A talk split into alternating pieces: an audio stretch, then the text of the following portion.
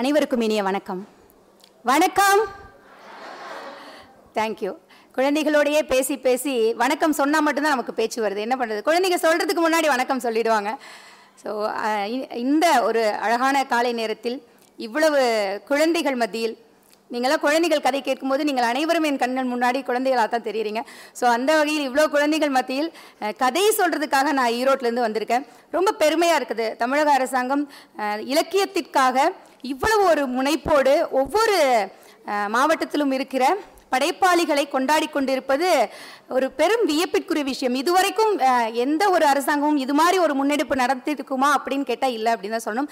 அந்த வகையில் இப்போ இருக்கிற படைப்பாளிகள் வந்து மிகவும் அதிர்ஷ்டம் செய்த படைப்பாளிகள் அப்படின்னு சொல்லுவேன். அந்த வகையில் நானும் அப்படித்தான்.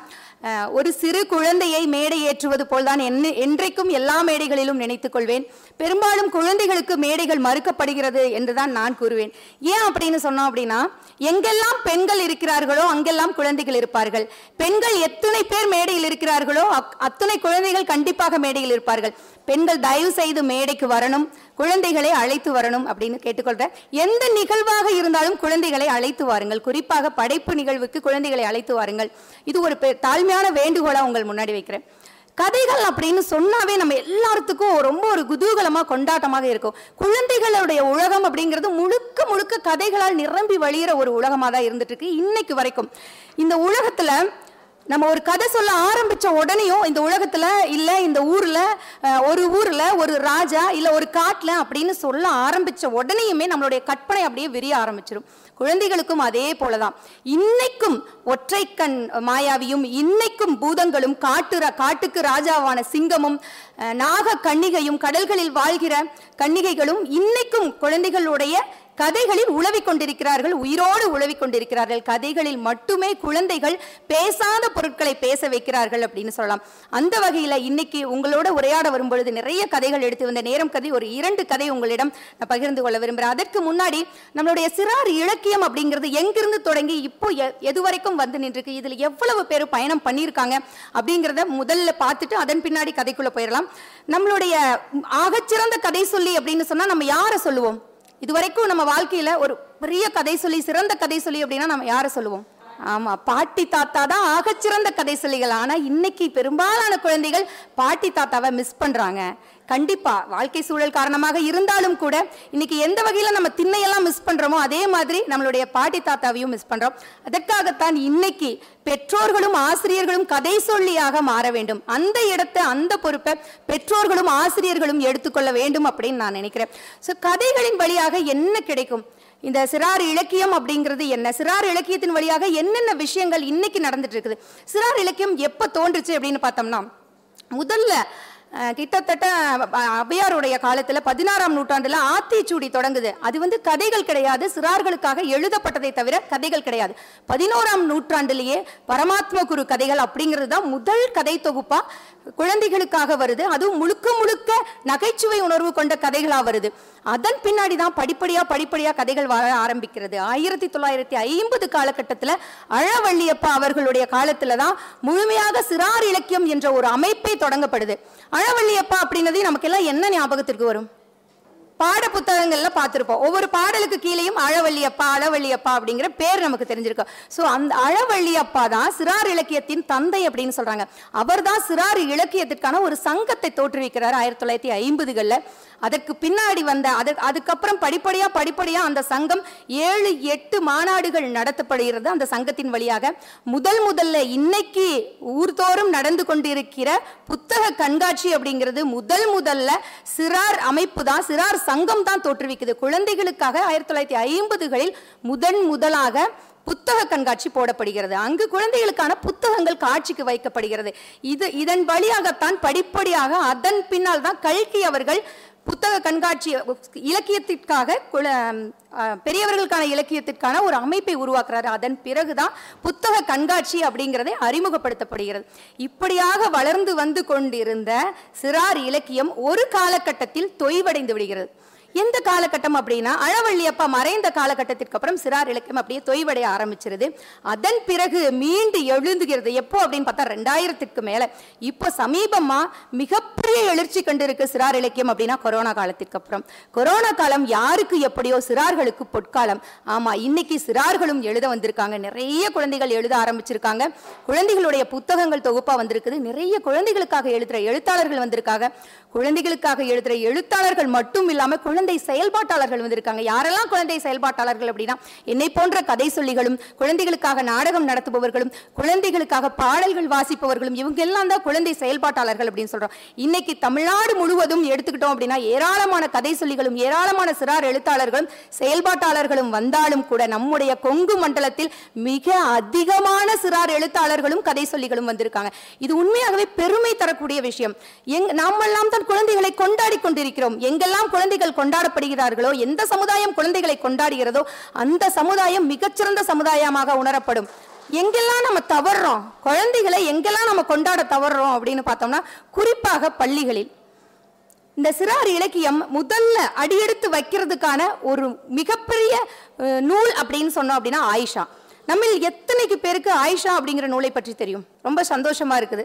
அது இளம் வயது குழந்தைகள் கை தூக்குறது இன்னும் சந்தோஷமா இருக்கு. ஆயிஷா அப்படிங்கிற கதை நடராஜன் அப்படிங்கிறவங்க எழுதி ஆயிஷா நடராஜன்னே பின்னாளில் இன்னைக்கு வரைக்கும் அவர் அழைக்கப்பட்டிருக்கிறாரு. அறிவியலுக்காக அவர் நிறைய கதைகள் எழுதியிருக்காரு. ஆயிஷா அப்படிங்கிற கதை முதன் முதலாக ஆசிரியர்களுக்கு எதிராக எழுதப்பட்ட கதை. எதிராகன்னு கூட சொல்ல முடியாது.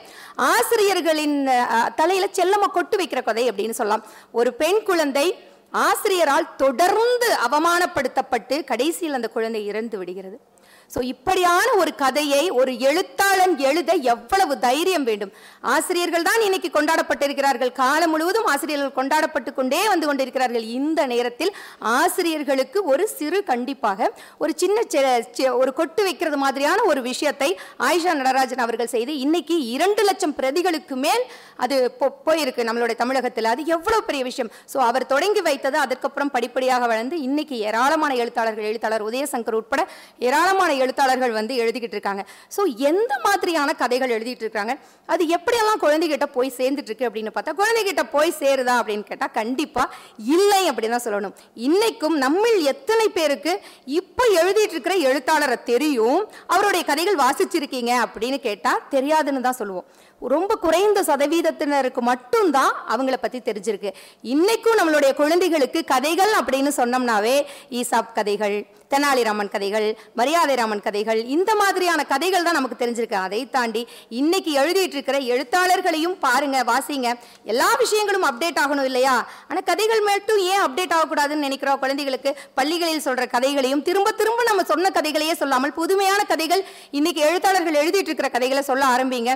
இன்னைக்கு எழுதிட்டு இருக்கிற எழுத்தாளர்களுடைய கதைகளுடைய தலைப்பு புத்தகத்தோட தலைப்பு சில தலைப்புகள் சொல்றேன். நீங்க சப்போஸ் இதன் பிறகு புத்தக கண்காட்சிக்கு போறீங்கன்னா குழந்தைகளுக்கு இந்த புத்தகங்களை வாங்கி வாசிக்க வையுங்கள். முதலில் நம்ம வாசிக்கிறோம் அதுக்கப்புறம் குழந்தைகளுக்கு கொடுக்கலாம்னு நினைக்கிறேன். சோச்சோவின் வாழ்க்கை அப்படின்னு சொல்லிட்டு எழுத்தாளர் உதயசங்கர் எழுதினது இப்ப சமீபத்தில் வளரும் இளைய தலைமுறையினருக்கான ஒரு மிகச்சிறந்த புத்தகமாக மிக அற்புதமான புத்தகமாக வெளிவந்திருக்கிறது. டார்வின் ஸ்கூல் அப்படிங்கிற ஆயிஷா அவர்கள் எழுதிய ஆயிஷா நடராஜன் அவர்கள் எழுதிய புத்தகம் மிக சிறப்பான ஒரு புத்தகம். இருட்டு எனக்கு பிடிக்கும் அப்படின்னு சொல்லிட்டு ரமேஷ் வைத்யா சா. தமிழ்ச்செல்வன் அவர்கள் எழுதிய புத்தகமும் குழந்தைகளுக்கான புத்தகமாக அறியப்படுது. மாயக்கண்ணாடி. மாயக்கண்ணாடி எழுத்தாளர் உதயசங்கர் எழுதினது ஏகப்பட்ட விருதுகள் வாங்கியிருக்கு. நம்ம பொதுவாகவே குழந்தைகளை பொறுத்தவரை என்ன சொல்லுவோம்? குழந்தைகளுக்கு கிடையாது. இளம் வயதினருக்கே அரசியல் வேண்டுமா அப்படின்னு கேட்டா அப்படின்னு என்ன சொல்லுவாங்க? வேணும். நீங்க சொல்றீங்க. பெரியவங்க என்ன சொல்லுவாங்க? வேண்டாம் அப்படின்னு சொல்லுவாங்க இல்லையா? ஏன் வேண்டாம் அப்படின்னா படிக்கிற காலத்தில் இதெல்லாம் எதுக்கு? அரசியல்லாம் வேண்டாம் அப்படின்னு சொல்லுவாங்க. ஆனால் எழுத்தாளர் உதயசங்கர் சின்ன வயசு குழந்தைகளுக்கே அரசியல் வேணும் அப்படின்னு சொல்லிட்டு அரசியலை பற்றிய ஒரு கிட்டத்தட்ட ஐம்பதுக்கு மேற்பட்ட கதைகள் எழுதியிருக்கிறார். அதுவும் ஆண்டு கொண்டிருக்கிற ஒரு அரசரை பற்றி எள்ளி நகையாடுவது அப்படிங்கிறது எவ்வளவு ஒரு பெரிய தைரியமான விஷயம். அவ்வளவு அழகாக குழந்தைகளுக்கு அந்த கதை வழியாக கடத்தி இருப்பார் அந்த கதை படிக்க படிக்க நம்ம விழுந்து விழுந்து சிரிக்கணும். ஒரு அரசரை இவ்வளவுதான் எள்ளி நகையாட முடியுமா என்று தெரியவில்லை. அந்த மாதிரியான கதைகளை குழந்தைகளுக்கு அரசியலை மிக சுலபமாக கடத்தி இருக்கிறார் அந்த புத்தகம் வந்து கண்டிப்பாக நீ நம்மளே வாசிக்கலாம். பெரியவர்களே வாசிக்கும் பொழுது நமக்கு அவ்வளோ விஷயம் புரிய வரும். இப்படிதானே நடந்துட்டு இருக்கு அப்படின்னு சொல்லி நம்மளை யோசிக்க வைக்கும். அந்த மாதிரியான கதைகளை கொடுத்துருக்காரு விகடன் விருது உட்பட ஏராளமான விருதுகள் அதற்கு கிடைச்சிருக்கு. புலிக்குகை மர்மம் அப்படின்னு சொல்லிட்டு கீழழியை பற்றிய ஒரு கதை. எந்தெந்த விஷயங்களை குழந்தைகளுக்கு நம்ம கொண்டு போய் சேர்த்துறதுங்கிறதுல நமக்கு ஒரு தெளிவு இருக்கணும். கீழடி விஷயத்தை பற்றி நம்ம எத்தனை பேர் குழந்தைகளிடம் பேசியிருப்போம். இன்னைக்கு நம்மளுடைய பண்பாடு நம்மளுடைய அத்தனை விஷயங்களையும் நம்மளுடைய மூதாதையருடைய அத்தனை விஷயங்களையும் உள்ளடக்கிய ஒரு பொக்கிஷமாக கீழடியும் நம்ம நம்ம நம்ம கொடுமணலும் இருந்துட்டு இருக்கு எத்தனை குழந்தைகளுக்கு தெரியும்? கதை வழியாக இதை சொல்லும் பொழுது மிக சுலபமாக குழந்தைகள் அதை எடுத்துக்கிறாங்க. அதுக்கப்புறம் நீலப்பூ கயிறு அப்படிங்கிற ரெண்டு கதை இப்போ சமீபமாக குழந்தைகளுக்கு அரசியல் அறிமுகப்படுத்தணும் அதை தாண்டி ஜாதி மதத்தை பற்றிய ஒரு புரிதலை ஏற்படுத்தணும். அப்படியான புரிதலை ஏற்படுத்துகிற கதைகள் தான் விஷ்ணுபுரம் சரவணன் அவர்கள் எழுதிய கயிறும் நீலப்பூ அப்படிங்கிற புத்தகமும். இன்னைக்கு நிறைய இடங்கள்ல நடந்துக்கிட்டு இருக்கிற பெண் குழந்தைகளுக்கு எதிரான பாலியல் வன்கொடுமை. இது எந்த மாதிரியான கதைகளை குழந்தைகளுக்கு சொல்லி புரிய வைக்கணும் அப்படிங்கிறதுக்கான ஒரு மிகச்சிறந்த முன்னெடுப்பாக மரப்பாச்சி சொன்ன ரகசியம் அப்படிங்கிற புத்தகத்தை எஸ். பாலபாரதி அவர்கள் எழுதியிருக்காங்க. அவங்க சமீபத்தில் குழந்தைகளுக்கான சாகித்ய அகாடமி விருது இந்த புத்தகத்திற்காக பெற்றிருக்காங்க. இந்த கதையில் ஒரு ஒரு பெண் குழந்தை தன்னை எப்படி அந்த துன்புறுத்தலிருந்து பாதுகாத்துக்குது? அந்த மாதிரி ஒரு சூழ்நிலை வரும்பொழுது அந்த குழந்தை என்ன செய்யணும் அப்படிங்கிறதுக்கான ஒரு தீர்வையும் கொடுத்திருக்காரு. ஸோ இந்த புத்தகம் கண்டி கண்டிப்பாக வாசிக்கப்பட வேண்டிய புத்தகம். அதற்கு பிறகு நீலமலை பயணம் அப்படிங்கிற கலையரசி பாண்டியன் அவர்கள் எழுதிய புத்தகம். ஒரு ஒரு பூவை கண்டுபிடிக்க போகிறாங்க ஒரு பூ அழிஞ்சு போன ஒரு பூவை ஒரு மலைப்பகுதியில் கண்டுபிடிக்க போகிறாங்க இளைஞர்கள் அது எப்படி எப்படி போய் கண்டுபிடிக்கிறாங்க அப்படின்னு சொல்லிட்டு ரொம்ப அழகாக அவங்களுடைய பயணத்தை எழுதியிருப்பாங்க. அதன் பிறகு சப்போட்டா அப்படிங்கிற கன்னிக்கோவில் ராஜா அவர்கள் எழுதிய புத்தகம். பொன்னியின் செல்லச்சிட்டு ஆதி வள்ளியப்பன் அவர்கள் எழுதிய புத்தகம். அதன் பிறகு சூச்சு மந்திரக்காடு துரையானந்த் அவர்கள் எழுதியது. சுகுமாரன் அவர்கள் எழுதிய சமீபத்தில் வெளிவந்த காகம் ஏன் கருப்பானது அப்படிங்கிற மொழிபெயர்ப்பு கதை. மொழிபெயர்ப்பு கதைக்கு வந்தோம் அப்படின்னம்னா இன்னைக்கு வரைக்கும் நம்ம கேட்டுக்கிட்டு இருக்கிற பெரும்பாலான கதைகள் மொழிபெயர்ப்பு கதைகள். எவ்வளவு பேருக்கு தெரியும் என்று தெரியவில்லை. காக்கா கதை ஒரு மொழிபெயர்ப்பு கதை. வேறு நாட்டிலிருந்து வந்து நமது நாட்டுக்காக அந்த அந்த வடை வடையாக மாற்றப்பட்டது எதற்காகனா நம்ம ஊருக்காக. பீஸாவோ பர்கரோ இருந்தால் நம்ம ஊரில் ஏற்றுக்க மாட்டோம் அப்படிங்கிறதுக்காக அது வடையாக மாற்றப்பட்டு காடாக மாற்றப்பட்டு வடை சுடும் பாட்டியாக மாற்றப்பட்டு நம்ம ஊருக்கு தகுந்த மாதிரி மாற்றிருக்காங்களே தவிர அது நம்ம ஊர் எழுத்தாளர்கள் எழுதுனது கிடையாது. அது வேறொரு நாட்டிலிருந்து வந்த கதை. இன்னைக்கு அந்த காக்கா கதையே ஆயிரத்திற்கு மேற்பட்ட வேர்ஷன்களில் வந்திருக்கு. அந்த காக்கா கதை மட்டும் நீங்கள் போய் தேடி பார்த்தீங்களா நெட்டில் அவ்வளவு புதுமையாக காக்கா கதையவே மாற்றி மாற்றி எழுதியிருக்காங்க. ஸோ அந்த கதையை பார்த்து அதை அதை பற்றியும் அதுக்கப்புறம் கோமாக்கா இளங்கோ அப்படிங்கிறவர் சஞ்சீவி மாமா அப்படின்னு ஒரு கதை எழுதியிருக்காரு. இந்த கதை நம்ம வீட்டில் வந்து நம்ம வீட்டோட குப்பைகள் எல்லாம் வாங்கிட்டு போற ஒரு தொழிலாளியை நம்ம எந்த அளவுக்கு மதிக்கிறோம்? ஆனா அது ஒரு குழந்தையோட பார்வையில் எப்படி இருக்கிறது? சஞ்சீவி அப்படிங்கிற அந்த தொழிலாளியை அந்த குழந்தை மாமா என்று கொண்டாடுவதும் அதையெல்லாம் நம்ம எப்படி தவறணும் அப்படிங்கிற மாதிரி அந்த புத்தகங்களை படிக்கும்போது நமக்குள்ளேயே ஒரு ஒரு கில்ட்டி ஏற்படும். என்ன இப்படி நம்ம நம்மளாம் இப்படி நினைக்கிறது இல்லையா? அந்த குழந்தை எப்படி நினைக்குது? எதையும் கருதாமல் சரிசமமாக எல்லோரையும் பார்க்குதே அப்படின்னு நினைக்கிற நினைக்க வைக்கிற ஒரு கதை. அதுக்கப்புறம் விழியன் அவர்கள் எழுதிய மலைப்பூ. ஒரு மலைப்புறத்தில் வாழ்ந்த குழந்தை கடைசியாக போய் தன்னுடைய பயணத்தில் ஒரு அவார்டுக்காக போகிறாங்க ஒரு அறிவியல் ஆராய்ச்சிக்காக குழந்தையை அழைச்சிட்டு போகிறாங்க அங்கே அழைச்சிட்டு போகிற வழிகளிலெல்லாம் அந்த குழந்தை என்னெல்லாம் சந்திக்குது? முடிவில் போய் அங்கே அங்கே மேலே நின்றுட்டு என்ன கேள்வி கேட்குது அப்படிங்கிறது தான் இந்த கதையோட முக்கியமானது. என்ன கேள்வி கேட்குது அப்படின்னா எங்கள் பள்ளிகளில் ஏன் கழிப்பறை இல்லை? கழிப்பறை இருந்தாலும் சுத்தமாக இல்லை. இந்த மாதிரியான கேள்விகளை முன்வைக்கிற கதையாகத்தான் அது இருக்குது. அதுக்கப்புறம் வே சங்கர் அவர்கள் எழுதிய டுட்டுடு அப்படிங்கிறதும் அவர் எழுதிய மழலை ஒளி அப்படிங்கிற புத்தகம் வாமு கோமு அவர்கள் எழுதிய என் பெயர் ராஜா அப்படிங்கிற ஒரு நாயை பற்றிய கதையும் அதுக்கப்புறம் முத்துக்கண்ணன் உமையவன் இவர்கள் எல்லாம் எழுத வந்திருக்காங்க. அவர்களும் எழுதியிருக்காங்க. அதுக்கப்புறம் நீதிமணி பாண்டியராஜன் மதுரை சரவணன் இவங்கெல்லாம் எழுதியிருக்காங்க. சரி இவ்வளவு பேரை சொல்லியாச்சு பெண்கள் இருக்காங்களா இதில் அப்படின்னு பார்த்தோம்னா ஆமாம் பெண்கள் இருக்காங்க. நிறைய பெண்கள் இருக்காங்க. இப்போ சமீபத்தில் நிறைய பெண்கள் வந்திருக்காங்க. குறிப்பாக குழந்தை இலக்கியத்தில் பெண்கள் வரணும் அப்படிங்கிறது என்னுடைய ஆசான் உதயசங்கர் சொல்கிறது மட்டும் இல்லை என்னுடைய கருத்தும் கூட. எப்படி அப்படின்னா குழந்தைகளுடைய உலகத்தை அவர்களுடைய உளவியலை ஒரு பெண்ணை தாண்டி யாரால் சரியாக கொடுத்து விட முடியும்? ஏன்னா நம்ம தான் குழந்தைங்களோட அதிக நேரம் இருக்கிறோம். ஏன் பெண்கள் எழுத வரல? அதுவும் குறிப்பா குழந்தைகளுக்கு எழுத வரல? இது எனக்கு ஒரு மிகப்பெரிய கேள்வி. ஏன் குழந்தைகள் எழுத வர்ற அப்படின்னு கேட்டுட்டு இருக்கிற நேரத்துல தான் நான் எழுத ஆரம்பிக்கிற நேரத்துல நான் இதுவரைக்கும் இரண்டு வருடங்கள் ஆச்சு நான் எழுத ஆரம்பிச்சு இது வரைக்கும் ஒரு பத்து புத்தகங்கள் வெளியிட்டு இருக்கோம் ஸோ அதன் பிறகு தொடர்ந்து பெண்கள் எழுத வர ஆரம்பிச்சிட்டாங்க. அதுல ஈரோடு சர்மிளா அப்படிங்கிறவங்க எவன் சொன்னது ராஜா அப்படிங்கிற புத்தகத்தை எழுதியிருக்காங்க. முத்துக்குமாரி டாமிக்குட்டி அப்படிங்கிற புத்தகம் அமுதா செல்வி வாழ்முளைத்த பட்டம் ராணி குணசீலி பாடல்கள் நிறைய எழுதிட்டு வராங்க. சௌமியா அப்படிங்கிறவங்க வானவில் தீவு சூர்யா அப்படிங்கிறவங்க ஒரு புத்தகம் எழுதியிருக்காங்க. உமா மகேஸ்வரி டீச்சரா இருக்காங்க அவங்க ஒரு புத்தகம் எழுதியிருக்காங்க. சாலை செல்வம் கழையரசி ரமாதேவி பூங்கொடி இவங்க எல்லாமே புத்தகங்கள் நிறைய எழுதி குழந்தைகளுக்காக வெளியிட்டிருக்காங்க. இன்னும் போதாது. குழந்தைகளுடைய உலகத்தை இன்னும் கொ- கொண்டு போறதுக்கு இன்னும் நிறைய பெண்கள் பெண் எழுத்தாளர்கள் பெண் படைப்பாளிகள் தேவை. குழந்தைகளுக்கு மட்டுமல்ல பொதுவாகவே பெண் படைப்பாளிகள் நிறைய தேவை. ஏனென்றால் பெண்களுடைய வழியை வேதனையை அவர்களுடைய அனுபவங்களை அவர்களை தாண்டி யாரால் எழுதிவிட முடியும்? குறிப்பாக பெண்கள் படைப்புலகிற்குள் வர வேண்டும். இந்த நேரத்தில் ஒரு கோரிக்கையாக பெண்கள் முன்வைக்கிறேன்.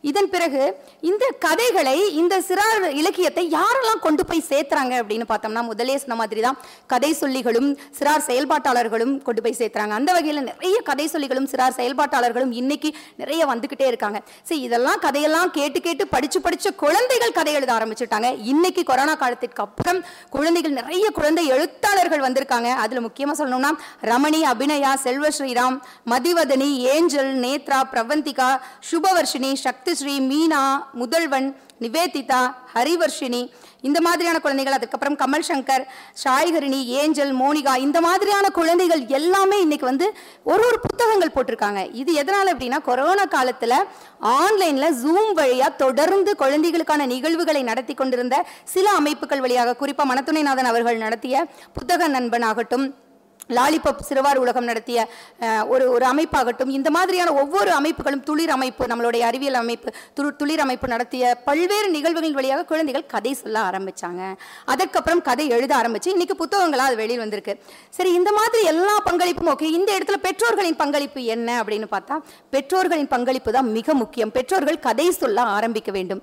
இன்னைக்கு பெற்றோர்கள் யாரெல்லாம் கதை சொல்றாங்க? நான் பெரும்பாலும் நிறைய இடங்கள்ல கதை சொல்ல போகும்போதெல்லாம் கேட்கிற கேள்வி யாரெல்லாம் இரவு தூங்கும் போது குழந்தைகளுக்கு கதை சொல்றீங்க? அப்படின்னு கேட்பேன். அதே கேள்வியை உங்கள் முன் கேட்கிறேன். யாரெல்லாம் உங்கள் குழந்தைகளுக்கோ இல்ல உங்களுடைய உங்கள் குழந்தைகளுக்கு இல்லைனாலும் உங்க சொந்தக்காரங்க குழந்தைங்களுக்கோ கதை சொல்லியிருக்கீங்க? சொல்றீங்க. ரொம்ப சந்தோஷமா இருக்கு. அப்படின்னு எப்படி சொல்ல முடியும்? ஒரே ஒருத்தங்க கை தூக்குனாங்க. ஸோ நம்ம குழந்தைங்களுக்கு ஆ, ரெண்டு பேர் கை தூக்கியிருக்காங்க. தேங்க்யூ மூணு பேர் நாலு பேர். அஞ்சு ஆறு. ஓகே தேங்க்யூ தேங்க்யூ இதுதான் நம்மக்கிட்ட இருக்கிற ஒரு மிகப்பெரிய சிக்கல். நம்ம வந்து இப்போ குழந்தைங்கிட்ட யாரெல்லாம் புக்கு படிக்கிறீங்க கண்ணா? அப்படின்னதையும் ஐம்பது குழந்தை இருந்துச்சுன்னா ஐம்பது குழந்தைங்க கை தூக்கிடும் குழந்தைங்களோட இயல்பே அதுதான். நம்ம என்ன பண்ணுவோம் அப்படின்னா நம்ம ஏதாவது கேள்வி கேட்டு பொசுக்குன்னு மேலே கூப்பிட்டு என்ன கதை சொன்னீங்கன்னு கேட்டேன் என்ன பண்ணுறது எதுக்கு வம்பு? ஸோ இப்படி தான் நான் நான் போகிற பக்கம்லாம் நான் கல் குழந்தையிலேருந்து கல்லூரி வரைக்கும் போயிட்டுருக்கேன். அப்போ அவங்ககிட்ட சொல்ல சொல்கிற விஷயமே அதுதான். ஒரு எல்கேஜி குழந்தைய கூப்பிட்டு கண்ணா யாரோ ஒருத்தர் மேடைக்கு வாங்க அப்படின்னு கூப்பிட்டேன்னா திரும்பி பார்க்கும்போது ஐம்பது குழந்தைங்க நின்றுட்டு இருப்பாங்க. அப்புறம் இதுவே நாலாவது அஞ்சாவது போனோம் அப்படின்னா ஒரு இருபது குழந்தை நிற்பாங்க. பத்தாவது பன்னெண்டாவது போயிட்டா ஒரு ரெண்டு குழந்தை நிற்பாங்க. காலேஜ் போயிட்டா ஒருத்தர் வரமாட்டாங்க. அப்போது அப்போ நம்ம கல்வி எதை கற்றுக் கொடுக்கிறது? மேலே போயிட்டு நீ அவமானப்பட்டுற போக வேண்டாம் அப்படிங்கறத கற்றுக் கொடுக்குதா? அப்படின்னு சொல்லி பார்க்கும்போது கிடையாது. நமக்கு என்னன்னா நாலு பேர் இருக்காங்களே. யாருனே தெரியாத நாலு பேர். அவங்க ஏதாவது சொல்லிடுவாங்க அப்படிங்கிற பயம்தான். இந்த நாலு பேரை கண்டு இன்னும் நம்ம பயந்துட்டு இருக்கிறோமாடா? இந்த வாழ்க்கையா? அப்படின்னு சொல்லி நினைக்கும் போது தான் நம்ம கீழே விழுந்துட்டோம்னா பொதுவாகவே எழுந்திருச்சு பின்னாடி தொடச்சிட்டு திரும்பி பார்ப்போம். காலில் பயங்கரமாக அடிபட்டிருந்தா கூட நம்மளுக்கு வருத்தமாக இருக்காது. நொண்டிகிட்டே போயிடுவோம் ஆனால் எவனாச்சும் பார்த்துருந்தா தான் வருத்தமாக இருக்கும். நல்ல வேலைடா சாமி யாரும் பார்க்கல அப்படின்னு சொல்லிட்டு தொடச்சிட்டு போயிடுவோம் அதுதான் நம்மளுக்கு சந்தோஷமே தவிர அவமானப்பட்டா கூட மேலே வந்து ஒரு பரிசு கொடுக்குற மேலே வாங்க அப்படின்னு ஒருத்தர் கூப்பிட்டா கூட வர மாட்டாங்க பாருங்க இப்போ கூட நான் ஒருத்தர் கூப்பிட்டேன்னா யாராவது வருவாங்கன்னு நீங்கள் நினைக்கிறீங்களா? வருவாங்கன்னு நினைக்கிறீங்களா? வருவாங்கன்னு நினைக்கிறீங்களா? அப்படின்னு கேட்கும்போதே எழுந்து வந்துடணும் அப்படின்னு கேட்கும்போதே எழுந்து வந்துடணும் யார் வருவாங்க? வரல. ஆ வாங்க. ரொம்ப சந்தோஷமா இருக்கு. ஒரு பரிசு கொடுத்துடலாமா? வேகமா வாங்க வேகமா வாங்க. உங்க பேரு? யுவஸ்ரீ என்ன படிக்கிறீங்க? ஃபர்ஸ்ட் இயர் பிஏ எக்கனாமிக்ஸ் படிக்கிற யுவஸ்ரீக்கு என்னுடைய புத்தகம் சின்ன வாத்தியார் புத்தகத்தை பரிசளிக்கிறேன் தேங்க்யூ ஸோ மச் கண்ணா. ரொம்ப சந்தோஷமா இருக்கு. ஒரு குழந்தை எழுந்து வந்ததே ஒரு மிகப்பெரிய மகிழ்ச்சி. இவ்வளவு தூரம் பேசி கூட நாங்க எழுந்து வரமாட்டோம் அப்படின்னு இவ்வளவு பேருக்கு வந்திருக்காங்க அவ்வளவு பேர்த்துக்கு மத்தியில எழுந்து வந்த யுவஸ்ரீக்கு என்னுடைய வாழ்த்துக்கள். சரி இவ்வளோ பேசியாச்சு. கதை அந்த கதைக்குள்ள போயிடலாமா இப்போ? சரி குழந்தைங்களுக்கு எந்த மாதிரி கதைகள் சொல்லலாம் அப்படின்னு பார்த்தா குழந்தைங்களுக்கு கதை சொல்ல ஆரம்பிக்கும் பொழுது பாடலோட இருக்கிற கதைகள் பாடலோடு இருக்கிற கதைகள் சொல்ல ஆரம்பிச்சோம்னா உங்களுக்கு ரொம்ப பிடிக்கும். பொதுவாகவே நான் போகிற இடங்களிலெல்லாம் பாடல்கள் கதைகள் அதை தாண்டி சின்ன சின்ன ஆக்டிவிட்டீஸ் வச்சு தான் கொண்டு போயிட்டு இருக்கேன். இன்னைக்கு நேரம் கருதி ஒரு அஞ்சு நிமிஷத்தில் கதை முடிக்க சொல்கிறாங்க இந்த கதையே நான் குழந்தைகளுக்கு சொல்லும்போது கிட்டத்தட்ட ஒரு இருபது நிமிஷம் ஆகிடும் உங்களுக்காக ஒரு அஞ்சு நிமிஷத்தில் இந்த கதையை முடிச்சிடுறேன். ஒரு பெரிய குடோன்.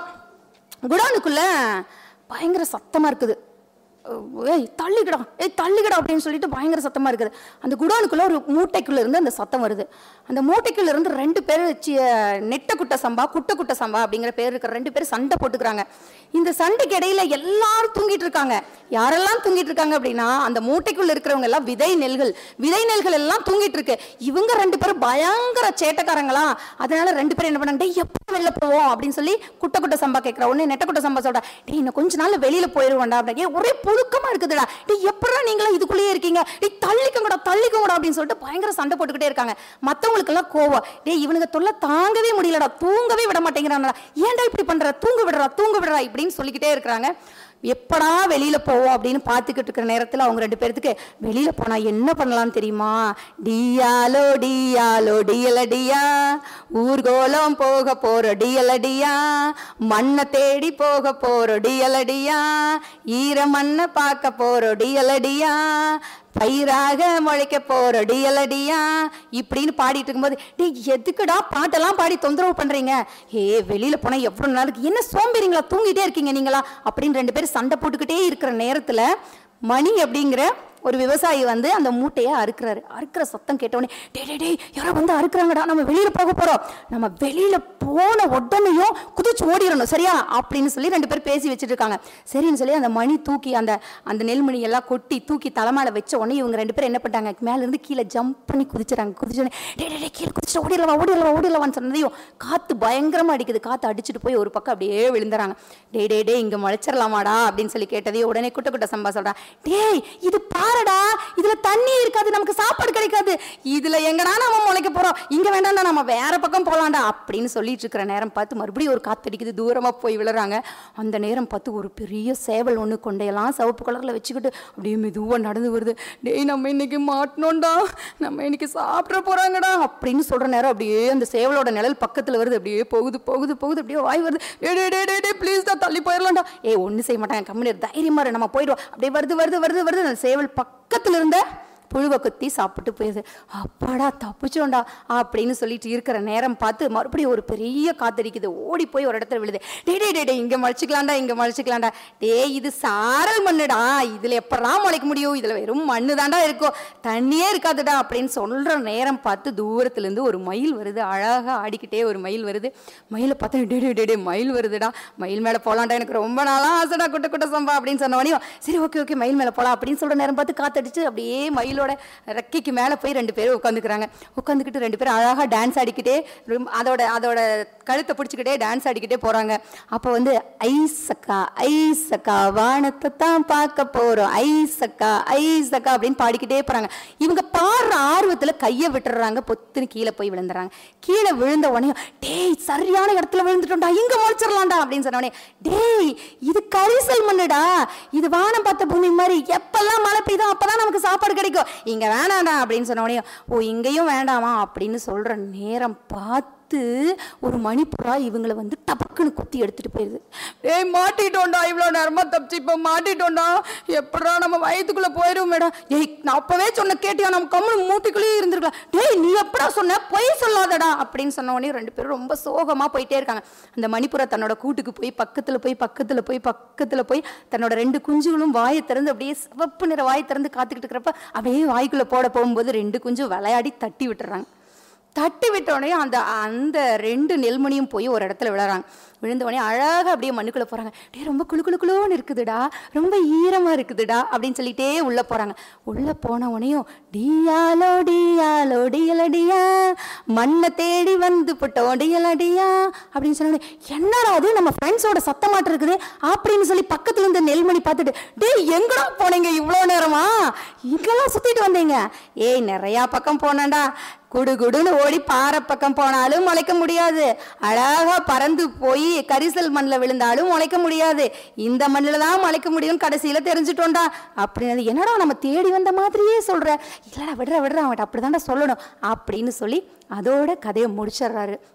இந்த கதை வழியாக நிறைய விஷயங்களை நம்ம குழந்தைங்களுக்கு அறிமுகப்படுத்துகிறோம் நிறைய விஷயங்கள் குழந்தைங்களுக்கு தெரியாமல் இருக்குது ஸோ கதைகள் வழியாக அறிமுகப்படுத்தும் பொழுது அவங்களுக்கு வெகு சுலபமாக அது அவர்களை சென்றடையும்.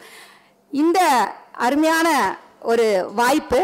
இதுல இந்த கடைசியா ஒரே ஒரு விஷயம் மட்டும் சொல்லிடுறேன். தமிழக அரசு இன்னைக்கு குழந்தைகளுக்காக நிறைய விஷயங்களை செஞ்சுட்டு வருது. அதுல இளம் தளிர் திட்டம் அப்படிங்கிற புத்தகத்தை நிறைய குழந்தைகளுக்கு கொண்டு போய் அரசு பள்ளிகளை சேர்க்கறதுக்கான ஒரு திட்டம் ஏற்படுத்தி அதுல நிறைய எழுத்தாளர்கிட்ட கதைகள் வாங்கியிருக்கு. அதுல நானும் ஒரு கதை கொடுத்துருக்கேன். தமிழகத்தில் உள்ள அரசு பள்ளிகளுக்கு கொண்டு போய் சேர்த்துட்டு இருக்காங்க. வாசிப்பு இயக்கம் தொடங்கி இருக்காங்க நிறைய விருதுகள் கொடுக்க ஆரம்பிச்சிருக்காங்க. குறிப்பா ஒரு வேண்டுகோளோட முடிச்சுக்கிற இப்போ நம்ம மலையாளத்துல மலையாள இப்போ கேரளாவில் கொடுக்குற மாதிரி சிறார்களுக்கு அப்படின்னு சொல்லி வகைமை வகைமையாக அவர்களுக்கு அவர்களுடைய ஊக்கப்படுத்தும் விதமாக சிறார் இலக்கியங்களுக்கும் விருதுகள் அறிவித்து ஊக்கப்படுத்தணும் அப்படின்னு சொல்லி ஒரு வேண்டுகோளை முன்வைத்து இந்த ஒரு அருமையான ஒரு வாய்ப்பை வழங்கிய தமிழக அரசிற்கும் என்னை இங்கு பரிந்துரை செய்த நட்புகளுக்கும் நன்றி கூறி விடைபெறுகிறேன். நன்றி வணக்கம். அக்கா நீங்க சொன்ன கதைகள்ல நிறைய அஹ், எப்படி சொல்ல சீரியஸான மேட்டருக்கு பேசுற கதைகள்லாம் நிறைய இருக்கு. அஹ், இப்ப அந்த புத்தகத்துல சிறார் இலக்கியம் இல்ல சிறார் நாவல் அப்படிங்கிற தலைப்பை எடுத்துட்டோம்னா அது வந்துட்டு பெரியவங்க படிக்கிற கதையாவும் இருக்கு. பெரியவங்க படிக்கிற கதைக்கும் சிறார் கதைக்கும் மான வேறுபாடை நீங்க என்ன பாக்குறீங்க ஏன்னா ரெண்டுத்துலேயும் சீரியஸான மேட்டரெல்லாம் பேச ஆரம்பிக்கிறோம். இதுக்குன்னு ஒரு வேறுபாடு வைக்கிறோம்ல. அஹ், இல்ல அதை வைக்கிறோம்ல சின்ன விஷயமா. அதை என்ன பார்க்குறீங்க? பெரியவங்களுக்காக எழுதுகிற இலக்கியத்திற்கும் சிறார்களுக்கான எழுதுகிற இலக்கியத்துக்கும் பெரிய வேறுபாடு அப்படிங்கிறது என்னன்னா சிறார்களுடைய மொழியில் இருக்கும் அது. நம்ம பெரியவங்களுக்கு எழுதுறது அவங்களுக்கான மொழியில் இருக்கும் சிறார்களுக்கான மொழியில் இருக்கும் ரொம்ப எளிமையாக இருக்கும். கருத்துக்களை ரொம்ப எளிமையாக நம்ம கொண்டு போய் சேர்த்துவோம். அதுதான் சிறார் இலக்கியத்தில் மிக முக்கியம் அதுதான். வரிகள் எளிமைப்படுத்தணும் அந்த அவங்களுடைய கருத்துக்கள் எளிமைப்படுத்தி கொடுக்கணும். இதுதான் அதுக்குள்ள வேறுபாடா நான் நினைக்கிறேன். நன்றி. ஒரே ஒரு விஷயம் மட்டும் சொல்லிக்கிறேன். எழுந்த உடனே அக்கான்னு சொன்னாங்க பாத்தீங்களா? மேடம் இல்லாம நம்ம ஒரு இடத்துல குழந்தைகள் சொன்ன உடனே நான் அக்காவாயிட்டேன். ஸோ அந்த வகையில் எனக்கு ரொம்ப சந்தோஷமா இருக்கு. நன்றி. தங்கச்சிக்கு வணக்கம்.